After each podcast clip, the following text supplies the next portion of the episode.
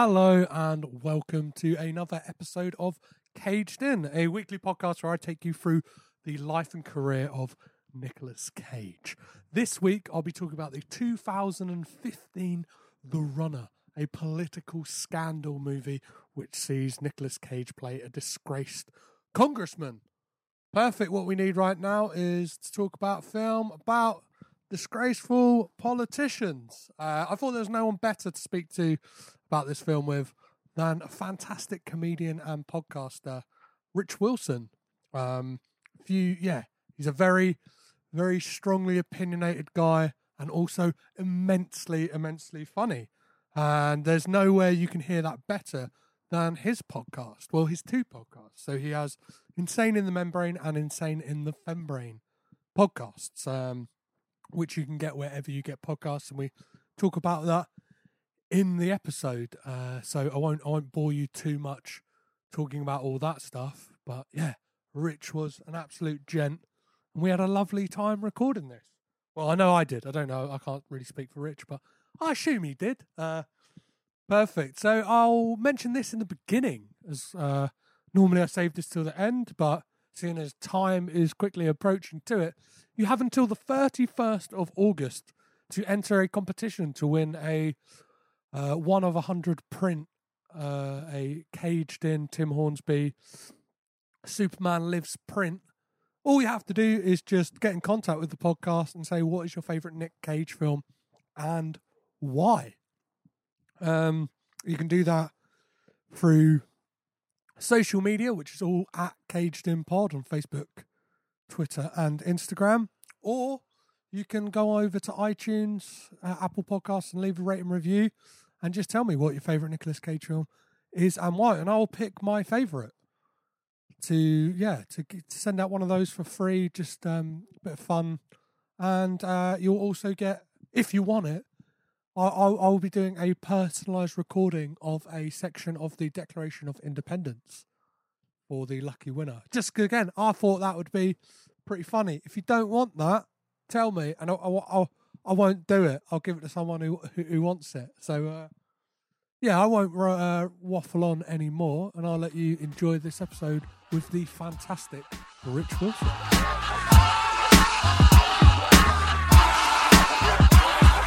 In the aftermath of the Deepwater Horizon BP spill in 2010, a politician puts his head above the parapet, but he's got a few skeletons lurking in his closet. Nick Cage stars as Colin Price in 2015's The Runner. Every time there's a political scandal, there's always spin doctors that come into play. We know the tactics they play, whether it's false claims on buses or eye tests during a pandemic.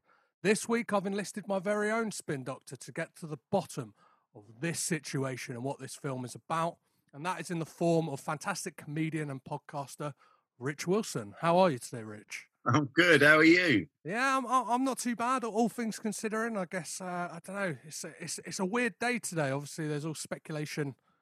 Yeah, I guess like this this film is about politics, and obviously we're living in very weird political times. And yeah, I guess there's all talks of lifting the the lockdown and what what that means for the the future of us as people. Yeah. I don't know. Uh, yeah, how, how how how are you how are you coping with everything? Obviously uh, all right. I, you have days, you know, where especially with comedy, like you know, we all lost, we lost everything in like twenty minutes. Yeah. And it so you're you, you sort of spending the the last sort of three months working out what your next move is, what you're going to do. Same with a lot of people, not just comedians. Loads of people lost their jobs straight away, and it, you know, and then it, and then so it's a bit galling when the people that we've entrusted with leading us out of this, you know, bullshit, don't know what the fuck they're doing, and it and it and they're just and they're just carrying on with their lives, doing whatever. Like Cummings is driving wherever he pleases, where the rest of us can't even go to Asda for a bottle of milk eh, eh, eh, after ten o'clock. It's like, you know, if, if we if we if we trusted our politicians a bit more, if they were doing their job properly, it'd be a lot easier. But yeah. at the moment, I, I, guess that's something that this film speaks to, and we'll we'll we'll get into it in in all due time. But before we get into it, I always like to ask a few questions at the beginning to kind of see what your relationship to Nick Cage is like. And the first one is always: Are you a Nicolas Cage fan? Um, yeah. Do you know what? I don't go out of my way to see his movies, but I'm really happy that he exists. I just like him. I really, I, I just like the, you know, he's he's he's living this extraordinary life, and whenever you hear about him, and you, they go, "Oh, Nick Cage has done this now," you go, "Good." That's what I expect from Nicolas Cage. I don't. The, I want. It makes life a lot better knowing that someone like that is running around being a bit mental and just and doing any film that comes along. And he gets knocked all the time, but I love him. I think he's great. Well, I think he's only comparable, really. I was kind of going through it the other day, and like the only other actor I'd think is like kind of up there with him is Willem Dafoe, and just that they kind of like have got these really like massive careers of like a hundred plus films, and will do like will be in something batshit crazy, or and then they'll do something that's really like high budget, or like Yeah. they, they will just take anything, and they they do really interesting films. Obviously, like Nick Cage recently has like kind of come back as this. I don't know. He's doing a lot of weird art house horror films, whether it's like Mandy or Color Out of Space. Oh yeah, yeah, And then Willem Dafoe's similar with like the Lighthouse and stuff like that. And obviously, I don't know, he's he's carved out this little niche for himself, whether it's been in like all the Wes Anderson films. I yeah. know from hearing on uh, other podcasts and stuff, you're you're you're a big fan of uh, Grand Budapest Hotel, and Yes, Willem- I am.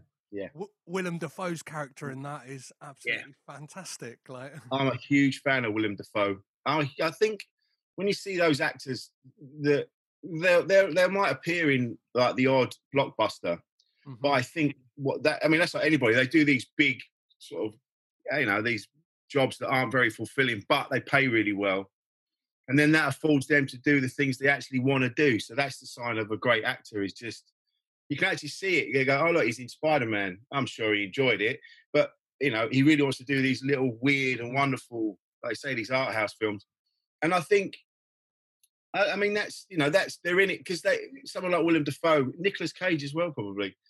They love acting, and so they learn something from every project that they're in. So they'll do anything because it's more about the process and learning and being better. And so they slag people slag it off, but I think yeah, I think he's brilliant. Well, that's the thing for me is like Nicolas Cage, like even in these films that, like The Runner, not the best film in the world, but he still brings like a bit of his like kind of. He'll give you something interesting in every film he does. Do you know what I Yeah. mean? Whether it's just like a kind of a look in a scene or at one scene, he might be like, "Whoa, what's he done mm, there?" Yeah. Like he pulls out, he pulls something out the bag that's just like. Oh, oh, I weren't fucking expecting that. Do you know what I mean? No. Like he's, he's he's like an off off the wall character, and it Yeah, Al- it always Nobody- nobody does Haunted better than Nicolas Cage. he has that that look where everything's you could just he's just like, oh, this is bad. No one, no one does it better than Nicolas Cage. Perfect. So, what was the first Nick Cage film you remember seeing? Was there a specific one that jumps out to you? Um, no, he's, he's just always been around. I think he just, I, I think it, it was Raising Arizona was the one that I thought he probably did some little ones here, there, and Yeah, everywhere, yeah. but Raising Arizona was the one. And I remember when that came out, it wasn't, no one said it was cool. No one, like now it's got a kind of like a cult Yeah. following to it. But when it came out, it was I remember people liked it. They never raved about it, as far as I remember. And I didn't watch it straight away. I was I was I would have been a bit I would, not too young, but I would have been interested in other things. So Mhm. it wasn't until later on I saw it, and I just for me he just he just it was then you go like. I like I said, I don't actively seek out a Nicolas Cage film, but when they're on, I don't switch them off. Well, it's, yeah, like his his career has got some absolute like ITV3 like smashers, like your your Con Airs, The Rock. Do you know what I mean? They'll be on hard rotation on like I don't Yeah. know, like your your what would now be classed as like your dad films. Do you know what I mean? Like that kind of mid mid nineties run. You're probably like you'd be able Yeah. to pick, pick them up in HMV for like they'll be wheeled out on like the Father's Day specials or something like that. Like a good old a good old action movie. Um, yeah, they do a dad's box set. yeah. yeah. so, uh, what is your favourite Nick Cage film? Uh, Obviously, I, do you know what I love? I loved him in Kick-Ass as the dad. I, I thought that was a spectacular performance. You know, he really, he's, he was, and then when he's on fire, uh, you know, and when he was getting killed, he's getting burned alive, and yet he was still giving advice to his. He was still Yeah. fighting it, and it was it was it's such a great performance. I think he was great in that. Um, I just love him in anything. Uh, In anything, he's always he's always brilliant. There was a brilliant line. He was in um, he was in a film. I can't remember what it was called, but it was with David Caruso. You know the the the redhead guy from Oh, uh, Ki- Kiss of Death. Kiss of Death. Yeah, Yeah, yeah. it was Kiss of Death. And there's this bit where they're they're they're, they're, they're I can't remember what had happened, but he's he's having a go at this fella, and he says to him, "He goes like, clean up your own backyard." like before you start getting involved in other people's business, sort your own shit out, you know. And I'm like, ah, Yeah, he's he Yeah. looks fantastic in that as well, doesn't he? He's kind of got this little like pencil thin goatee and like yeah, dra- draped in velour tracksuits, kind of like I don't know ki- that New Jersey scumbag like Yeah. mid-level gangster. Yeah, yeah, that's a fantastic little shout. he's just digging this. He's just clean up your own backyard, and you're like, whoa, And that stayed with me. That uh, it- it's it's a great metaphor for life. Like, Yeah, stop getting involved in other people's business, sort your own yard out. yeah, You know? perfect. So, So I think kick ass. I really like this stuff like Drive Angry. Like the it's so bad that it's good. Or when he was in uh, the remake of Gone in Gone in sixty seconds, they tried to make the they made tried to make the bad guy look interesting by calling it was like it was called like the Carpenter or something yeah, shit like that. He was always whittling and always building something like he was like this this this like eccentric weirdo, and it just didn't quite work. Well, it's probably quite hard to paint a character as an eccentric weirdo when your main character is like Nicolas Cage. An Who is eccentric like- weirdo. yeah, yeah, was famously known for being like the, the the guy's got his like tomb already built for him. Yeah, yeah, the pyramid. Yeah, yeah, yeah. Which is like how going into any movie can you go like, oh, I want you to play like an eccentric bad guy here, and it's like, well, well, Nick Cage's personal life already makes paints him out to be a kind of like on paper an eccentric bad guy, even though Yeah. like from from everything like he seems like he seems like quite quite quite a reasonable. There's the that from what I know, there is no scandals of Nick Cage. Like, no, as- not really. Not really. Nothing of you know, not of him being a sex pest or anything like that. I mean, he's been he's been a bit rambunctious in places. He's been, Yeah, you know, yeah. I, well, I say that now. I do watch it all come piling out. Yeah, that's it. Oh, but uh, that, that that's when this pivots to being the uh, Willem Dafoe podcast. yeah. um, perfect. So yeah, like so, it's probably best to talk about the runner.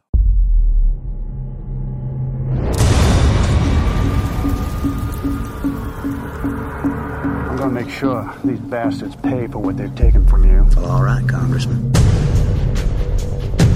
This is the most devastating man-made environmental disaster in U.S. history. These people are the Louisiana Gulf Coast. Need our help. Even though this is British petroleum spill, it is America's ocean.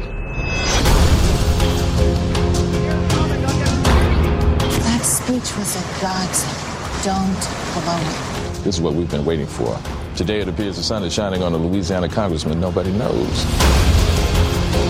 It is in everyone's best interest to keep American oil healthy. I'm looking to back a horse that will support our interests. What makes you think I'd do this? We'll make sure that you're in the center of it all. Colin's not going to have one solitary friend in Washington. Colin, you're not gonna resign. Louisiana's always been one big family, and we don't abandon our family when they make a mistake. You don't have to be the hero. You just have to make it look What the hell is that supposed to be? We're in the middle of a disaster here. People are suffering. We're not just gonna lay down. You're not going to win. We'll see. People are broke, sick with dispersants. You're the only one down here doing a goddamn thing for us. And I want people to know I'm gonna be there for them. You are in uncharted waters. You keep risking everything that we work for? Just gotta fight through it like a man. Great men, men who build legacies. They aren't always decent. Like, what was your first impressions of the film? Well, it's one of those films I can't remember why I watched it. I think someone else had, had said to me, "You should check this out." And then you're watching it, and you're like, "Yeah, okay, yeah, I get it." Another pol- another dodgy politician who, or he, I mean, he's, this his character isn't as dodgy as others. He's like he was like a good man, but you know, he's a man, and men are beasts, and men can't help themselves a lot of the time when it comes to Yeah. you know something that when it comes to sex, it always seems to be sex that fucks men up. You know, Well, well, this and men, uh, I think men, we need to talk about the fact that men are, like I've already said, men are beasts. And all of us, bar none, right? We all deal with these mad fucking thoughts every second of every Yeah. day. That, are, that you know, you walk and go, oh, she's nice. Oh, that's nice. Or that, you know, and you're, and and we need, and uh, some, most of us can can put, have got a handle on it, and we don't, we don't react to those thoughts and feelings. Like we don't, like if you see someone that you find attractive, you don't go wandering over to her and start Yeah. trying to start a conversation, you know. But some, but some men haven't got that. They still think they can just, for some reason, they're like, oh no, I'm not a creep. It's everybody else. And it's like the same. And so it, all, all these films, it's always where the guy, you know, he's he let his dick rule the world. He let his dick uh, make all the decisions, and it and it fucked him. Well, it's quite an interesting one because I f- like from doing some like background reading and from watching the film, it automatically jumped out to me of the real life case of An- Anthony Weiner, who was Yes, like a yeah. con- I hadn't seen it. You showed me. You told me about it, and I, I hadn't seen it. Yeah, exactly. It was. Oh, it was the same, wasn't it? He'd done that. He had that impassioned speech, yeah, so that everybody believed in him, and that's what happened in the Nicolas Cage film. They just caught a moment on camera, and they're like, "Wow, this is the man," because he's so honest.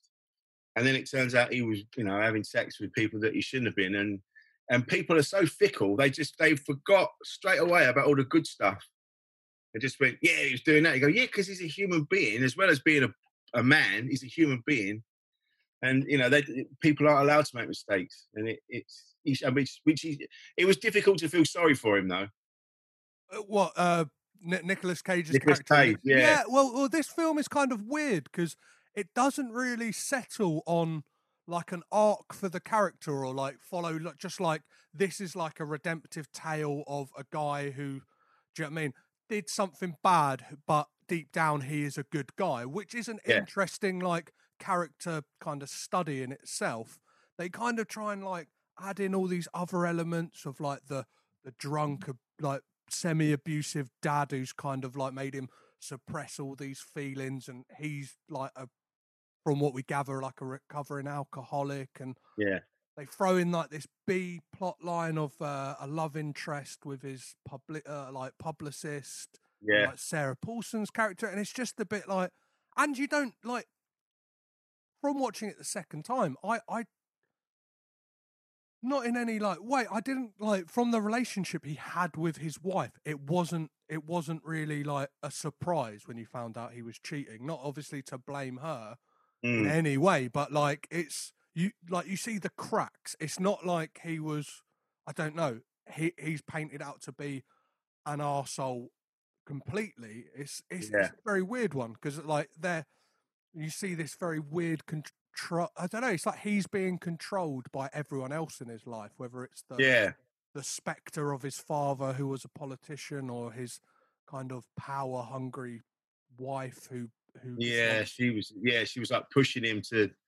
Yeah, yeah, yeah. And then she said, "Look, if you don't take, if you don't do this deal, then I'm going to leave you." And so that was getting coming into play, and and then and then yeah, and then you find out that he was having an affair with his publicist as well. Yeah. And then and that's when you because oh, it, when it when he when he first so all the stuff came out about him, and then he had to stand down, and then he's then it's sort of like cuts out nine months later, and he's kind of figuring out, still figuring out what he's going to do. Then you started to feel for him. You go, all right, because he was trying to, you know, Yeah, he started up the charity and he was still trying to do the work that he was doing when he was in when he was a politician. And then, but then that when you find out about the affair with the with the pub publicist, you're kind of going, oh mate, I thought, oh, I thought it was going to be. And then they tried to make it out like it was like they loved each other and it was just difficult for them yeah, yeah, yeah. Well, that, and that- it, it didn't really it didn't really fit it didn't i didn't feel i still didn't feel sorry for him Well, there's really funny moments in this, and just like the portrayal of like a guy who like who's clearly like in the throes of a divorce, of like very stereotypical looks of like kind of like a bed sit. Do you know what I mean? It, for, he's always sleeping on the sofa for some reason. Yeah. He's just got he's just got boxes everywhere. He's like He's gone back to drinking. yeah, he's back on the booze. He has some like weird exchange with like a sex worker at some point, which is like Oh yeah. he kind of like I don't know, go or, or the film the film like really like really pushes you into being like, oh, it's it's getting seedy because like the, the the camera effects go all a bit hazy and stuff like it, that. yeah. and it's like And it's like well that that goes to show you again sex because like the man's his, his life's in in the bin. He's got nothing else. He's got no one else to turn to. And then it's always portrayed like men go off and find sex workers, or they'll go and do, you know, and it it's always back to sex with men. And men need to we need to get more of a handle on it because it's Yeah. fucking us up. Oh, like now we're in the middle of this, like you know, people are now coming out about people that have been abused, and they're trying to, and they're, you know, they're knocking, that- you know, they're trying to sort that out, and it, you know, it it needs to come down to men. Men need to admit that that it's problematic, and that's how we'll make changes. You know, Well, I'd say for like one of the interesting points about this film is it it deals with like things not in a great way, but it deal it like it has the potential to deal with like really important subject matters, like you mentioning, like this kind of thing of like um I don't know whether it's like the Me Too movement or or just the kind of cancel culture that like we live in. Yeah. This like even today, like moments before like coming on to chat to you, I was just all you have to do is look on Twitter and just see like who's trending, and it's today it's Yeah. Mel Gibson, Jimmy Kimmel, Tina Fey, and then it's like bang, bang, bang, like all this stuff has happened about them, and it's like oh, fucking Yeah. hell, maybe I need to like I don't, I don't, you I don't know how like it's it's it's obviously got its, its pros and it's got it's got its cons, doesn't it? Because obviously, Yeah. like this film shows that like th- this guy is is trying to do a good thing. It's just Yeah. like his personal life has managed. I don't know, managed to get in the way of his political. But like with that, it's like where is Yeah. the where is the where the line basically? yeah, but it's that. Yeah, we don't. I think this cancel culture thing is just getting out of hand now. Now people, you know, you, you, you if you do something wrong, there should be there should be space as well for uh reconciliation and and and uh you know so you should be able to able you should be allowed to atone for what you've done. There should be compassion. You know this this this thing that we all have to lose everything if over one discretion you know it, it's that there needs to be a we need to have more of a conversation so we can meet halfway and go well what about you know there must be a room there must be room for redemption.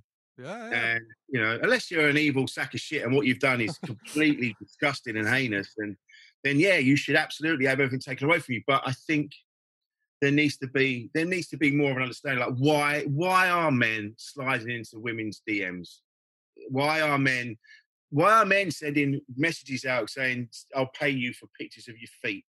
Like why why are men doing that? And that's what we need to go back to. It needs to be it needs to go right the way back to when we're really little kids and we talk about how we're told we're taught how to to uh, how to conduct ourselves in in public amongst people because we do have these thoughts and feelings and some people like i said earlier people can't they think it's all right to ask in a certain way for these things and it's not all right it's not all right at all and that's why we're in this massive tsunami now of outing people and yeah. and and it's a massive overcorrection as well. So we're getting what people are just people are hurt and they're upset. So they want they want their they want those feelings dealt with. They want they want you know they want that the you know they want those people cancelled because that's how they they're like yes, but that won't be it. That that feeling will still be there. So let's deal with why the feelings are there in the first place. Why are we? Why are men doing what they're doing? You know, it's complicated, but oh, I let's definitely go uh back to the beginning. Yeah, and to your point of like we need to start early. Like I've I've got an eighteen month year old son, and Yeah. like that's something I just constantly like. I'm I'm having to educate myself because yeah, I I've like I haven't done anything heinous or anything like that, but even I. Do you know what I mean? Like seeing Yeah. all this stuff happen, you question a lot of your own. Like, you how how have I been in situations? Do you know what I mean? It, it, like, how could that have looked to some, like from someone else's perspective and stuff like that? Whether it's like Yeah. uh, sexual encounters or just kind of dealing with women in general, like, Yeah. and and now Yeah. I'm like, oh, like, and even at, at, the like early age, like doing like, luckily I have the resources of the internet and stuff like that, being able to like, there's so much stuff now. To obviously like generationally, we can push it forward to Yeah. to- yeah, whether it's books on how to raise like a feminist child who understands from that very early age of how to deal with like like the opposite sex and just be sensitive to not Yeah. just just everyone's needs and it's it's it's it's it's crazy it's crazy that like this kind of stuff like i don't know yeah like you said men Yeah. are beasts like yeah. And I- I'm so- and I know men, you know men listening to this. You go, who's this prick? You go, I. If you're honest with yourself, uh, like you are, like you've been and I've been, we have those thoughts and feelings all the time. Men, we are, we are men and women. Human beings are animals. We, we, need to get back to that. We get this this this sense of self. It's, it's super inflated, like we're important and we're this or that. But we're animals. We're just more aware than other animals. So we know that when we see someone we're attracted to, we we can't just go over there and grab them and and have sex with them. We know that. We know that. But the thought, this right down in the back of your head, these thoughts that that are you know that are there, and because men just men just want to fuck, want to eat, and if we can't do either of those things, we just we, we don't want to. We don't know. We're just eating and fucking all the time. And it, and it, and those are the thoughts and feelings that we need to work out. We go, yeah, all right, that's that's it, get, it gets easier as you get older, but when you're a kid, you, when you start, when you become of age, and you're like, oh, just fucking, oh, I just want to have sex. I need to have sex. I've eaten. I'm fine. I just need to have sex. and that's what you're dealing with. And we need to be taught how to handle that beast inside of us. You know, it's Yeah. fucking hard. It's hard.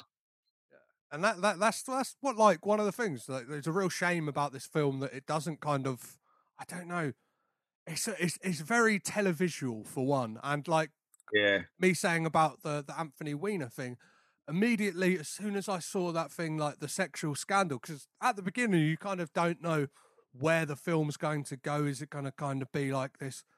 I don't know, damning statement on like how like BP handled the the Yeah. oil spill crisis, or like where is it? And it kind of takes this left turn. But then as soon as that kind of reveal came, I was like, oh, I remember watching that documentary. That's wicked. Like, Oh, I, yeah, I, yeah. I want to stick that back on. Like, at least at the heart of it, you've got this, you've got this interesting, well-rounded character, and in this, it's kind of they try and shoehorn all that in, like I said before, with all this kind of like. Yeah. We've got his dad over here. We've got the publicist over here. We've got the the wife like the the wife like back here or whatever, and it's all a bit.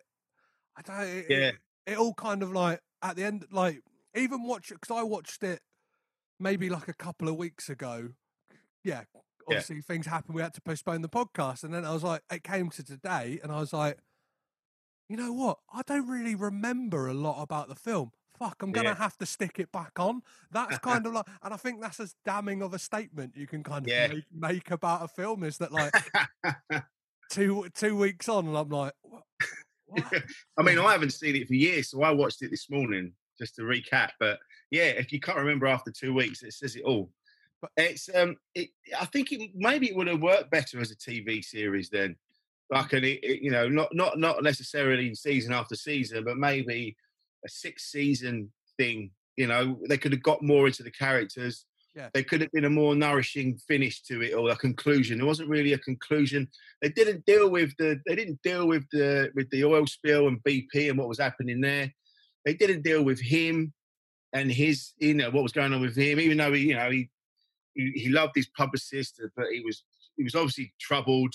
They didn't deal with any of that. And the last thing that he was, you know, his wife, you know, he crashes the car into the garage, wife's house, and she's like, oh, you know, and you can see she loves him, but oh yeah, it, it, didn't do anything. It didn't go anywhere.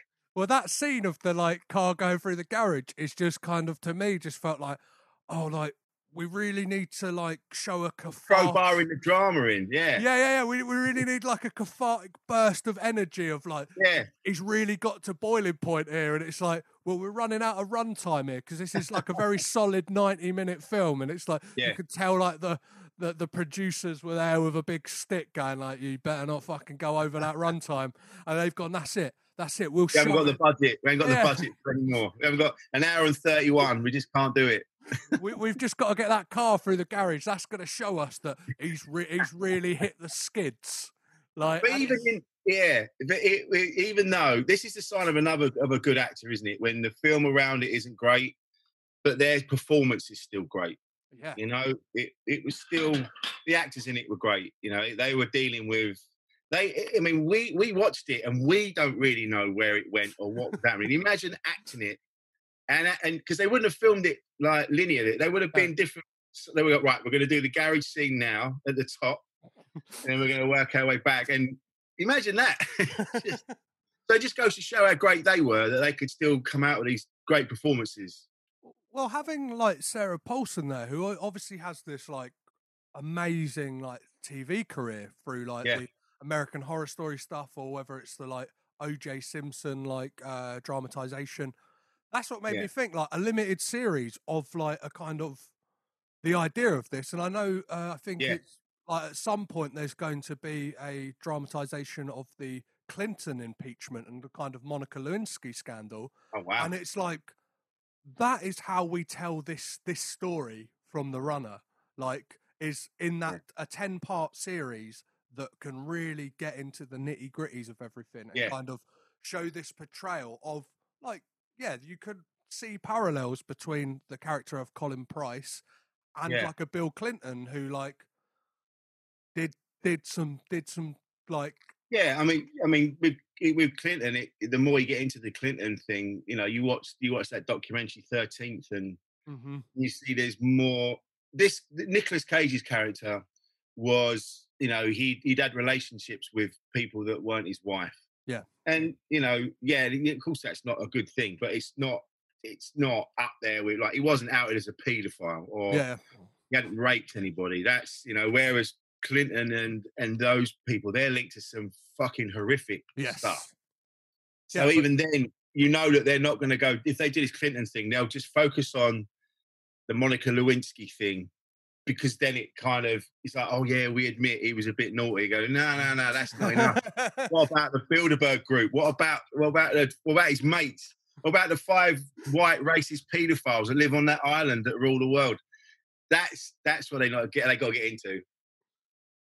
Um, yeah, and they they they won't, and that's the thing. I think with like dealing with these subject matters, until like there is one a key shift in like the way like men behave, and like obviously Yeah. we've seen throughout the last few years, throughout the film and TV industry, and even lately like many other entertainment industries, like whether it's uh like comedy as well. Like there's been a lot of I know recently there's been some stuff of people like some claims, especially in regards to television in the UK and stuff like that, and people coming out with like thingies or whatever. But like until there's a change in that, like I don't think we will get these stories that really show us the warts and all of just how vile some people in politics especially are like and like i think it will be like years and years like i don't think we've ever really seen on in in cinema like an actual portrayal of of a politician that really I don't know unless it's Hitler maybe in Downfall where the, like but it's, it's it's easy pickings like I don't I don't think Yeah. re- really do you know what I mean like nobody's really out there going like oh but like I But don't that's know it, isn't it? Yeah. No one's no one's defending Hitler. It's like a clean. yeah We know he- we know he was evil. We know what he did. There's no kind of yeah, but he was really good at painting. Like, no, we no one gives a shit. You were evil. Whereas uh, I don't know. We need villains now aren't that clear cut, are they? No. You know, where they're all they're all in each other's pockets and they're all pretending that they're doing good and all that. But it again, like I said, until we change the fact that five white racist paedophiles rule the world, you're not going to change anything. You know, the systems the system's the way it is because of those fuckers living on that hill. Those we get we get rid of them, then we'll be able to change shit. But yeah I don't know what. Maybe we need a film. Make a film. Nicolas Cage can be the, the head, head white racist paedophile, and me and you could play the other two. I don't know who else would be in it. perfect we'll get Willem Dafoe uh, knocking about in it as well And, uh, try, try, try, trying to think of the fifth one, it would be per, it would be it would be perfect. Uh, if it comes to me, I'll, I'll shout it Sam out. Rockwell. Sam Rockwell. Perfect. Yeah. Well, yeah. As we've seen from Free Billboards, he's got the racist side down packed. I love Sam again. Sam Rockwell in everything. Yeah. He's brilliant. I mean, he, you know, again, like Willem Dafoe, you know, they can be in the shittest film going, but they stand out. They're Mhm. still brilliant. Meryl Streep in Mamma Mia. I fucking hate Mamma Mia and Mamma Mia 2. They're the worst films I've ever seen in my entire life. But Meryl Streep is still brilliant. Still brilliant. Meryl Streep is amazing. Everything. Uh, uh, there's Yeah. uh, like one film. She even worked with Nicolas Cage in some transcendental link uh, adaptation. I'm not, I'm not sure if you've ever seen the film Adaptation, which is like a No. fantastic film uh, from the writer of Being John Malkovich, and it's this kind of meta story of a writer trying to adapt a book, and it's kind of got these dual storylines going on of the adaptation itself and the writer Mm. trying to write it, and we get these kind of convoluted scenes where it's things we've seen in the film itself. Later in the film, we see the writer writing that, and he's like, "Oh, so the Right. script will start like this." and yeah, it's like, and we kind of get this like flat like things of him on set of being John Malkovich and it, a fantastic film directed by Spike Jonze. So yeah, any, anyone, I, I imagine people listening to this will probably, uh, if you're this far into Nicolas Cage's career and you haven't seen adaptation, I don't know what you're doing, but Yeah, I haven't per- seen it. a personal recommendation for for you, Rich. Yeah, I'll um, check it out. I'll check it out. Perfect. Yeah, it's uh obviously you you picked this film. Like I, I know I gave you very slim pickings to choose. I know. I was going through it. I'm like, fuck. Uh, so I just thought this. The, I thought I have seen that one. This is all right. We'll go with this one, and it gives us a chance to talk about you know the bigger What- picture. Well, that's what that, that's what this podcast is, and it's, uh, it's obviously sometimes for me a hard, a hard sell to people. It's like Nicolas Cage is the conduit to have a conversation Yeah. about what these films like.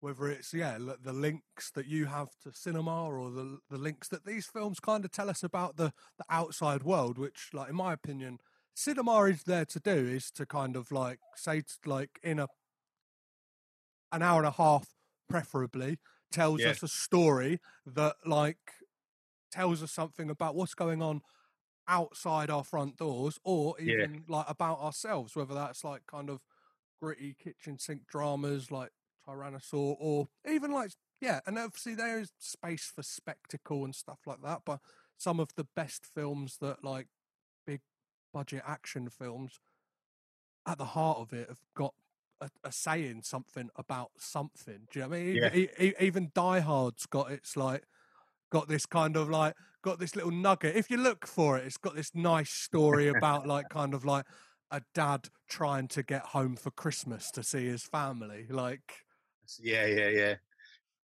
I would crawl through broken glass to get to you. exactly I- I, That's I the would, metaphor. I would take on yeah i'll take on a take on a building full of uh like non. Nondescript european terrorists yeah just Yeah, to, yeah, yeah. just to spend uh, christmas day with you uh perfect. I would lose my shoes and run around getting shot at. That's how much I love you. Still got still got time to have a few ciggies as well, isn't he, old John McClane? Perfect. Oh yeah, so that's how shit smoking is. Doesn't matter how shit the world is around you, you still got time to do that horrible habit.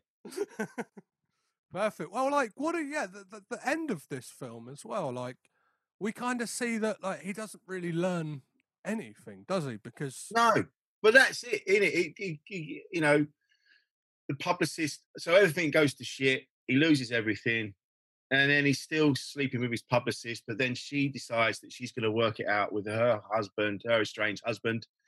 And he's like, you see him go, oh, because the wife had already said, I don't want to sign the divorce papers. You know, she obviously felt still loved him, doesn't didn't want to get divorced, hoped that they could work it out. And he sort of snubbed her, like, nah, I'm not interested because he thought he had the publicist. And then the publicist turns around and says, No, I'm not, we're not doing this anymore. So then he tries to go back to his wife. yeah, So he turns up outside he's pressing the button for the garage doors on the drive and they don't open. So that means she's changed the combination that he's been blocked out. So he drives the car through the gates and into the garage. You're like, she already, she already got, she already decided. She gave you a chance and you said no because you thought you were in a better place. You thought the grass was greener where you were. and it wasn't. And now you've tried to go. And that's when that was the final bit. I went, oh, I don't care about you anymore. Yeah, and then and then it's kind of gives an added like I don't know um, olive on the top of the cake because it's like a bitter aftertaste. yeah, is when he does the speech, like convincing the oil work, convincing the like uh the workers and stuff like that. Yeah. that going with oil is the is the correct like go, yeah like supporting the oil companies even though we know as the audience that is the like that is the bad decision because he's there's um a guy he keeps having conversations with who says like I will fund your political campaign pretty much if, if you get in my pocket and do, do as which I goes say. against yeah, which goes against everything he is because at his core, he's a good man. He's he's ethically, morally correct. You know, he's in the right place, but he cannot resist the pull of his own penis. Yeah, the pull of his own that's what that's what makes all of his decisions for him. And you know, and he's still putting himself first because he's like he didn't want the wife, but then the publicist went back to her husband. So, oh well, I'll go with the wife then. Fuck it. You know, it's that. It's a typical fucking bloke thing. Well, uh, yeah, and then we haven't even got onto the point that like it's got this like again, I don't know why it's in there. It's got this whole thing that he just like goes for runs all the time. And I was like, what the fuck Oh, yeah. is this? What is this trying to tell us? Like, what, what did that have any like? Were you like, you like, oh, that's really telling show- me? I think it's a it's a tr- it's a very well used cinema trope that they use to show thoughtfulness. So Mhm. It means he's gone for a run and he's thinking things over. Whenever they do anything like that, he's there. It's because he's they're thinking. So rather than being it awkwardly, he's sitting there like that. Hmm. You know, it's like they they make it more deep. So he's Yeah. he's gone for a run in the in the early morning light and he's just yeah he's mulling it over and it, and that's something as well having read books and written on things now and again so you know the framework you know how it you can see it coming so this person and then this person and then they cro- their lives cross here and then they come away here and then it comes back at the end and it's all that and you see that right now i've seen how it works Yeah, I see it in nearly all films. And so, and with this one, it was so obvious. So, ah, he's a good man, but blah blah blah. And you're like, right, what's going to happen? And then they didn't even make, they didn't even make what he did that bad. Like they didn't. He wasn't like a real sex offender. Yeah. You know, he was he was an adulterer, but he wasn't he wasn't severe. You know, they tried to keep it. What he done was wrong, but he Yeah. still kind of liked him. Well, they kind of slightly allude because the the woman he's sleeping with, like, she gets approached by a journalist, and she looks like she's at like cheerleading practice. But like, I Oh, think yeah. it's a, a lot of the time with casting, especially in American stuff, like. I can't really like. It's very hard to gauge how old people are. Like you watch a lot Yeah. of these like TV shows, whether it's like Riverdale or like um, 90210, like like the, Oh, the- yeah. especially the modern remakes and stuff like yeah, like the modern ones. And you're just like, oh, these these are these are 28 year old people like playing playing 16 year olds. And It was it's like, like, Grease, wasn't it? The old, Yeah, the old yeah, Greeks. They were all like thirty years old, playing high school high school graduates. There's especially one of them who's got this kind of like face that looks like old leather. And it's like he's, Yeah. supposed, he's supposed to be a high he's supposed to be a high school student. It's like, I don't fucking think so, mate. Right, it was, um, uh, yeah. But there's another film. It's about casting. We watched recently. Uh, Call Me by My Name, Mm-hmm. and it's a really good film. And it starred Armie Hammer, and he's this. He's he's in Europe, staying with this professor, and and the, him and the uh, professor's son. They have this. They have a. They get together secretly, but it turns out everybody knows about it, and, and it's it's a really good film. But it's Armie Hammer, and Armie Hammer is this like six foot five American guy. He's supposed to be like an older student, kind of like in his like early mid to early twenties, and he's having relationships with this young lad who I think he's like of age. He's not. He's not very young, but it was still didn't it didn't fit. I, was like, I don't know if Armie Hammer was the right, you know, was the right fit that- for that. Is it set in Italy or France? Yeah, that's it. Yeah, yeah. yeah, It- that- France, France. maybe that's why they went with uh like the the like only speculative that's why they went with the location it could be a, it could be a matter of uh, age of consent in that country. It makes it seem a bit Ah, more. right. Well, there you go. you you go. go. Uh, that that's my cynical Ah, brain that's coming how they got around it. very much coming into play there. Um, So there's me going, no, no, we're, they were of age. And then you've gone, "Mm, where was this filmed? yeah, yeah. uh, or, or they were like, well, Italy's beautiful this time of year. Let's get the production out of there.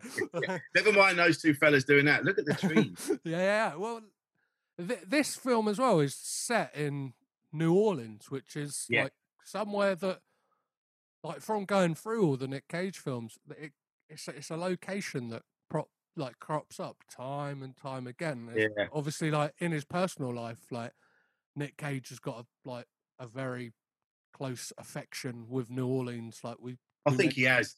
Yeah. New Orleans, you know, Memphis. No, he's you know he's a huge Elvis fan, and has even I think talked about. Well, he's you know he was married to Elvis's daughter, or uh, was it his daughter or was it his ex-wife? I always get confused. Three. Yeah, I didn't get who's who, but wasn't it even that for a bit?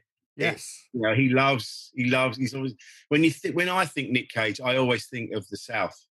Yes. You know, and and I I don't think of skyscrapers and and you know uh, the the that kind of world. I always think of him leather jacket, driving some crappy car somewhere. He's always troubled. you know, he's always he's a loner and he's you know he's he's a good guy, but he fucks up. And it's in it's in most films that he's like that. You know, you kind of that maybe that's why we love him because of the characters he plays. He doesn't really play out and out cunts. No, like yeah, that that is, and it's a very interesting career in that all the time, like he's had yeah over a hundred like films like put out. Never really lent on like franchises or anything like that. No. It's it's always he's just played these one-off characters. Only like maybe one sequel, like the the Ghost Rider films, and even them interesting. He he, he plays the tortured soul so Yeah. well, and as you said, like he plays pained really well, and like I yeah, think especially he's haunted. Yeah, especially now, he's very much leaning into that, and I think it's something that has like come with age for him. That he's kind of carving out this niche and of this troubled man in these like bizarre situations, whether it's Mandy again or and at some point in the near future, we're going to see Nick Cage as Joe Exotic in a oh, six-part Oh, yeah. TV series, which is like Yeah. something that is absolutely like I didn't I didn't think about that as casting until it was announced, and then I was like, "Wow, I think this Perfect. could work." Yeah, yeah, yeah. You should have got the should have got the rights to the script. well, yeah. Well, there's another like, like I, obviously I'm always like banging about online trying to find what I can about like what's happening coming up with Nicolas Cage because I'm, as you saw from the list I sent you, I'm very much nearing the end of his filmography, and, it's like- and 2020 is very much like put a kibosh on a lot of things that, that normally. Given Mm. any year, he will churn out at least six films. So, like, Yeah, it's yeah, going to yeah. grind to a halt after 2020. But yeah, there's a script online for a film which I think is like going again. At least it's going to be interesting. A film called The Massive, The Massive Weight of Brilliance, which is Oh yeah. Nicolas Cage playing himself. Wow, it's come full circle. Yeah, It's come that it's finally happened. This is what the world has been waiting for. Let's see how it ah, it'd be so good to see how he sees himself. well, like from speak, like I've had the absolute pleasure on this podcast at times of speaking to people who have worked with him, whether it's like uh, Yeah. the director of the Crank films and uh, Right, yeah. mum and dad Brian Taylor, or like you said, personal favorite for you, Drive Angry. The Yeah. the, the writer of that said on set he was very self-aware because there's a moment in the film and he's holding up some money and uh Nick Cage like said on set like between takes is like well I got to keep a, I got to keep an eye on my money at the moment which is like very like self-aware because this was right around the time that he went through like a whole like tax like Oh really? evasion crisis I think it was Ah, his manager didn't pay his tax, and then all of a sudden he's got like he's got to sell his castle at Loch Ness, and he's got to sell this dinosaur skull, and like like a very very bizarre. yeah. very bizarre Wow. things. And now, now, now, yeah, now we get to see. Well, eventually, we'll hopefully see a film in which he plays himself. And really, Wow. yeah, I can't wait to see that. That would be, ma- that'd be magnificent. Well, before I let you go, Rich, obviously, yeah, there's a few questions I like to wrap the whole podcast up with. Uh, first of all, would you recommend this film? Absolutely not. Absolutely not. Don't don't just trust me when I say no good will come of it. It will definitely be a waste of an hour and a half of your time. There are better films out there that deal with this sort of thing. This ain't it. I wouldn't I wouldn't bother. Just take it from me. don't But- do it. And, and to your point, like as a, as I mentioned earlier, like I would recommend Weiner, the documentary on Netflix at the Yeah. moment, which is a perfect portrayal of this kind of situation of somebody who means good, let, lets his dick get in the way, and uh, Exactly. It's the it's it's- the, the the documentary Weiner is what the runner could have been. yeah, It's- yeah, yeah. They could have got more into it. Yeah. One thing I wanted to ask you that's like specific to this um, podcast is obviously like Anthony Weiner went through uh, went with an alias when he was committing his like dodgy dealings, which is Carlos Danger. Um, Wow. yeah, and I, I I- wanted to know like if if, if that was his undercover name. yeah like uh, which The ego of that. The ego of that. Go, yeah, I want to be undercover. So Carlos Danger, that's gonna bring a it's gonna bring people's attention. Fucking dick. So very much in in the like it, it got me thinking of that old classic game of like what is your porn star name, which like, I'd imagine like is how like Anthony Weiner maybe I don't know put his name into some generator online and found out Carlos Danger would be the perfect for Anthony Yeah. Weiner. Um, so obviously yeah the the rules are quite simple, which is um your first cat's or your first pet's name and the Okay. street the street you the street you grew up on like gives you what your porn star name would be and what, what would that be for you today rich Oh wow. Um, if I did it, if I did it just straight down the line and go right with first pet and where we lived when I was a kid. Well, we lived in a couple of places when I was a kid, mm-hmm. but it would be it would be Smoky Chelsfield Lane. smoky Chel- smoky chelmsford is, is Chel- yeah, we'll just, yeah we'll go we'll, we'll go with that that's a that's a pretty but what would you choose have you is, uh, I would have gone well. We because we I used to have a dog called Elvis, mm-hmm. so I would have gone Elvis Crescent maybe oh somewhere else where I grew up. elvis Elvis Crescent sounds cooler than yeah Smoky Chelsfield. Perfect. Um, so yeah, So, yeah. I'll, wrap it up with these three questions, and then uh, we'll we'll get into where people can find you, which is. Uh, ha- does Nicolas Cage have bad hair in this film? Obviously, he's known for sometimes sporting not the best of do's. As a very stylish man yourself, I feel like you can pass judgment on other people, Rich. I'm very lucky to have the Barnet that I have. Uh, very, I very good genes, so thank you to my mum and dad for that. Uh, I have a good barber, uh, Mr. Paul Sweeney, fellow comedian. You can find Paul Sweeney at ELP's in uh, Angel. He's very, very. He does my hair. Joe Lycett, Rob Beckett does us all. Does Suzi Ruffell? Yeah. So there's your recommendation. But yeah, Nicolas Cage, unfortunately, was not has not had good follicles bestowed upon him. He's he's not had a good do in many things, really. Bless him. Raising Arizona was a good Yeah, do. perfect. per- Kind yeah. of Ace Ventura messiness. But unfortunately, it's not been kind to him. And uh, every it's, you can see, uh, he's especially in this one. I don't know what was going on with it. Just yeah, bless him. They were like the, the money's gonna go on the car crash. We'll we'll skimp on the Yeah, we got to replace the garage doors. we'll You can't you- yeah, hair and makeup can kind of like we can They push flung down him the a- budget. they flung him a just for men, and then went, yeah, the rest of the budget's going on this.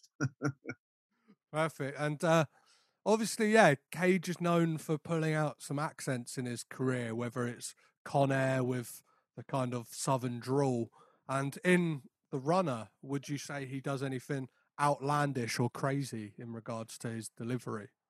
No, it's all very sort of played down. It's that it's mm. still got that southern Yeah. twang, but it's not. It's obviously what yeah what they're trying to portray him as a you know he's a he's a he's a, a learned man he's obviously studied and he's so he's so his accent has been softened because he's been mm. educated somewhere and i think that was so that so little details like that you go yeah that's probably how he would sound because Yeah. he's gone away and he's educated and he comes back and so he's he's had to change his accent a little bit so that that really worked i think jason statham is the king of shitty accents. He tried to in the first Transporter film, which I find, which I think is all right. Actually, it's not.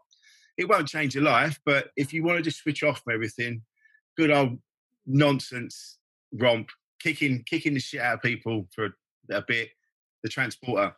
But his accent in the beginning of that is really bad, and then they obviously halfway through it, let's just ditch the fucking accent, just keep going. Well, that yeah, that like again to to bring it back to like the J- Jason Statham and like speaking to the director of the Crank films, like he was saying like that was originally written as supposed to be like an LA cop, and Nicolas Cage was like the first choice for that role. Oh wow! At the time, too expensive, but then when it came to Jason Statham and he was like like kind of came on like came to meet them and he was like. I don't, like first was like, I, I don't do comedy, and then was like oh, it's, it's set in LA, and he knew like I can't do an accent, and they went, you know Yeah. what, the film's so batshit crazy, you just do your own voice, It won't matter. Yeah, it won't matter. Do you know what I mean? Like the premise for this film is you have to, it's yeah, keep your heart rate up, otherwise you're gonna die. So it's like it's like speed in a human. yeah, yeah, yeah. It. and it's Yeah. like it's like the last thing you're going to be thinking is like, oh, I've just we just watched a guy have sex on like a basketball court. You're not going to be going like, oh, but he's not really nailed that LA accent. No, I know, I know. Yeah, it's funny with that. That's the thing with all all these Hollywood films. Nine times out of ten, there's that fake. Oh, we've got to do this by this time, otherwise Yes. this will happen. It's always it's always time constraints on every film. But how long have we got? We've got a day. You know, it's all that on every film. It's Well, like- yeah, which this didn't have. This didn't have. It's so it's so open ended. There's no. It just didn't go anywhere, and there was no resolution, and there was no. was- wasn't anything really. Well, that's a, it, it could have really just focused on that like initial the scandal breaking and the pressures Yeah. that has on like a family and even like down to the fact I don't know like just like dramatically I think it would have like worked better if the that like as a couple like the prices had like a child or children because then it like Yeah. there's another avenue of something interesting you can explore uh, and like what that does to a family unit of like an adulterer whereas like it's kind of going yeah as i said before it, it wants it, it wants everything it wants to throw in Yeah. all these elements that like at, at the end of the day it just it's i don't know it's too many i don't know sometimes like a dish can be good Yeah, a few ingredients as opposed to going, yeah, what have i got in the cupboards like yeah. They obviously wanted to make a film that would be that would make a, like a political hmm statement about what's going what, what- about what went on, and but it didn't. They didn't nail that, and they didn't nail him, and they didn't. Yeah, like you say, there was too much in there, and they didn't do much with any of it. You know. yeah well you clearly end up like going you need to like you you you'd obviously know as a comedian like your your goal is i tell this story my my things are here here here and here punchline do you know what i mean bit like Yeah. like topper whatever whereas like and it's like that's the story i want to tell bang bang bang whereas this like just went oh fucking like i've, I've Yeah. drifted off i've drifted off I've dri- it's just like Yeah. if your story was adultery the effects on a relationship. Bang. Let's see that all the way through the end. Instead, it goes bring in the BP oil. Let's bring in all this other bullshit that doesn't need to be there. And No, that's it. even the even the spine of the story Mm. that the whole film rested on wasn't strong enough. None of it was strong enough. And it, and it, you can't. Yeah, it wasn't. It wasn't. A, at the end, you didn't go. Oh, I'm glad I saw that. You're like, what was the point in any of it? You know. so, one last question before I let you go, Rich, which is: Do we get a Nick Cage freakout again? Something he is known for throughout his career is going off the boil. Does he? Does he bubble over in this? Uh, not really. Even that, he doesn't really. He kind of he loses his rag mildly, uh, two bits, but not even. It's not your traditional Yeah. Nick Cage. ah, It's just he's like, hey, stop that, and then he moves on, and it's like you know, yeah, it didn't even have that. It's got nothing for the Nick Cage fans out there. Just, just watch it because you'll feel like you want to watch them all. You know, like, you know, true Nick Cage fans. I've seen them all. You know, well, leave this to the end. Yeah, if you well, if you want to be, yeah, if you want to be a completist like this idiot right here, like what, what, watch this, but like it, watch it. have something else lined up straight away. Yeah, any a, any casual fans, give it a wide berth. I'd say. No, you uh, no need, absolutely no need to have this in your life. Perfect, Rich. So it's been an absolute pleasure having you on the podcast. Obviously, you have, podca- you have, a podcast of your own. Um, Insane yes. in the Men Brain and now Insane in the Fem Brain, which like yep. I've got to say, both of them absolutely fantastic. Like Thank uh, you, mate. I appreciate that. That's well, nice to know. Well, yeah, when it comes to uh, Insane in the Men Brain, like especially uh, just obviously that's been running a lot longer and hearing those conversations and you you say it all the time in the podcast of hearing men with the accent that you have like working class yeah. men having these conversations that you have is for me personally has been a massive like yeah benefit and just kind of like thanks mate. listening to your stories of like i think i don't well, yeah when did the when did the podcast launch and like kind of what is the what is the rough premise um, of insane in the well, we started it it came out in it's been out a year and a half now so it started in february 2019 and i didn't really know what it was about to start with i just I must have subconsciously knew I knew subconsciously what I wanted to do, and it kind of it kind of formed itself. It, you know, it, as I realised as the conversations were flowing, we were talking about not just mental health, but where we came from as people, and what we had to deal with when we were growing up, and is how we dealt with it. And then people hearing that stories, hearing those stories, were going, "Oh yeah, that happened to me. Oh, good, I'm not alone." And it kind of snowballed from that. So it's about people talking to each other, and from that, people listening will go, "Well, won't feel so alone." You know, all these like me today saying, "Look, all men are fucking animals, and we all need to mm-hmm. have a look at ourselves." You know, that's really hard to admit. You know, and it's hard to admit that you need help with things, especially if you're a man for some shitty reason. So I do it just because I want to show people that this is what I'm still learning and I'm still I'm still working myself out. But I'm doing it, and I've found I've found people. Uh, I've had, I've had forgiveness and and redemption, and it's all come my way because people can see that I'm trying to improve myself. So, yeah. and that's what the podcast is about, really, just showing people, men and women, that you know we're all as fucked as each other.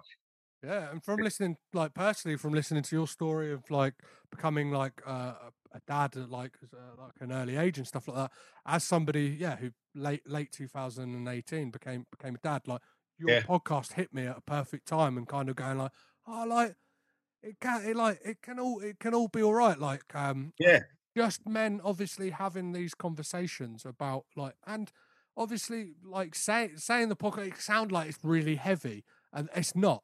Like, no, it's, it's not all. It's it's immensely funny as well. Like, it's got it's got these yeah. moments of levity and like just these yeah.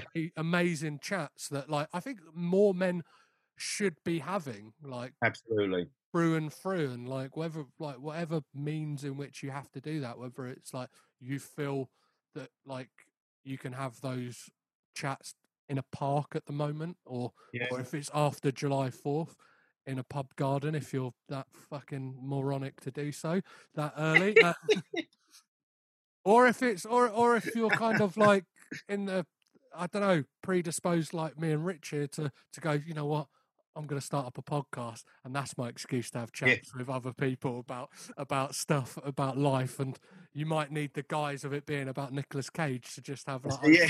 conversations with people, which probably says something to my mental health. But that, that's uh, that that could be a whole other conversation. To, you, need to let the, you need to let the shields down, let people in.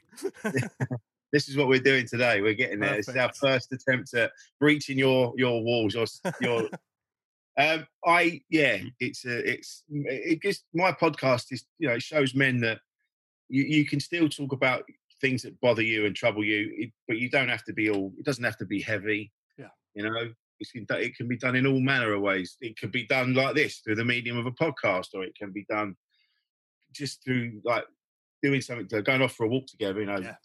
trying to talk to each other. Communication is key, and I say that all the time. Amazing. So, uh, where can people obviously find the podcast and where can people keep up to date with what you're doing? Rich, obviously, eventually you will be let back out into the wild to be so. performing comedy. I hope so. Um, you can find Insane in the Men Brain and Fem Brain on all podcast platforms, wherever you get your platforms from. If you follow me on Twitter, I am Rich Wilson, or Instagram, I am Rich Wilson, or Facebook, I'm on there. and there's a there'll be a smart link in the bios on each page. So even if you even if you can't remember, if you can remember Rich Wilson, find me on these things, click on the link, and that will take you to wherever you need to be. Perfect. I will, of course, leave all the all the usual, you know, you know the drill, all the usual links in the um Lovely. the show notes and stuff like that where people can find you and even I'll run it by yourself first, but if there's a clip on YouTube of yourself performing comedy as well, so it can whet people's appetite for when Yeah, we'll, we'll, I've got I think I've got one I can send you. Yeah. Perfect. Yeah. So we can we can we can let people know that once this whole ordeal of lockdown is finally over and we all feel safe enough to to to to play to play once more, that Yep. you can you can go see Rich in in your local comedy club. Well, Rich, it's been an absolute pleasure having you on the My podcast. pleasure too. Thank you for having me.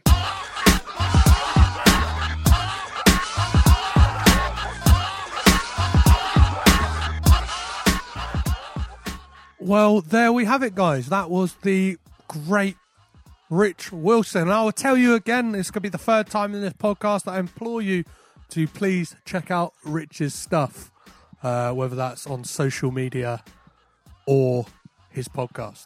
Please, yeah, definitely, definitely, definitely listen to Rich's podcast. It is great. Uh, and hopefully, you guys will love him as much as I love him. Uh, if you feel vastly different about the runner than me and Rich did, or if you have points that we missed, if there's any errors and omissions that you would like to bring up, you'd like to get in touch and have a go at me, you can do that as always on Facebook, Twitter, and Instagram at Caged In Pod. Or you can send me an email, which is cagedinpod at gmail.com. I'm always up for having a chat. And if you follow me on those social medias, I'm always kind of like posting articles and just stuff I find and just yeah, just always there having having a chat about stuff, always asking questions like uh I don't know if if Cage and Travolta were to do another film, would it be any good? Who would you like to see direct it? Uh, as of late, we've seen we've seen many uh, Cage working with like plenty of like horror directors, or at least two, uh, with one one on the way possibly, and like what what directors would you like to see Nick Cage work with? These are the types of things we're chatting about over, especially on Twitter and um, Instagram. So please, yeah, get involved, uh, create a nice little community. It- It'll be fun, uh, and make sure you tune in next week to hear my conversation with the spookiest boys in podcasts that I know, James and Jamie from Sorta Ghostly, where we discuss 2015's Pay the Ghost. What happens when Nick Cage's son goes missing on a Halloween parade? Is it another kidnapping or are there evil forces at play? Tune in next week to find out. So, as always, I've been Petros Patsilivus. I have been caged in. You have been lovely. Catch you next week. Bye bye.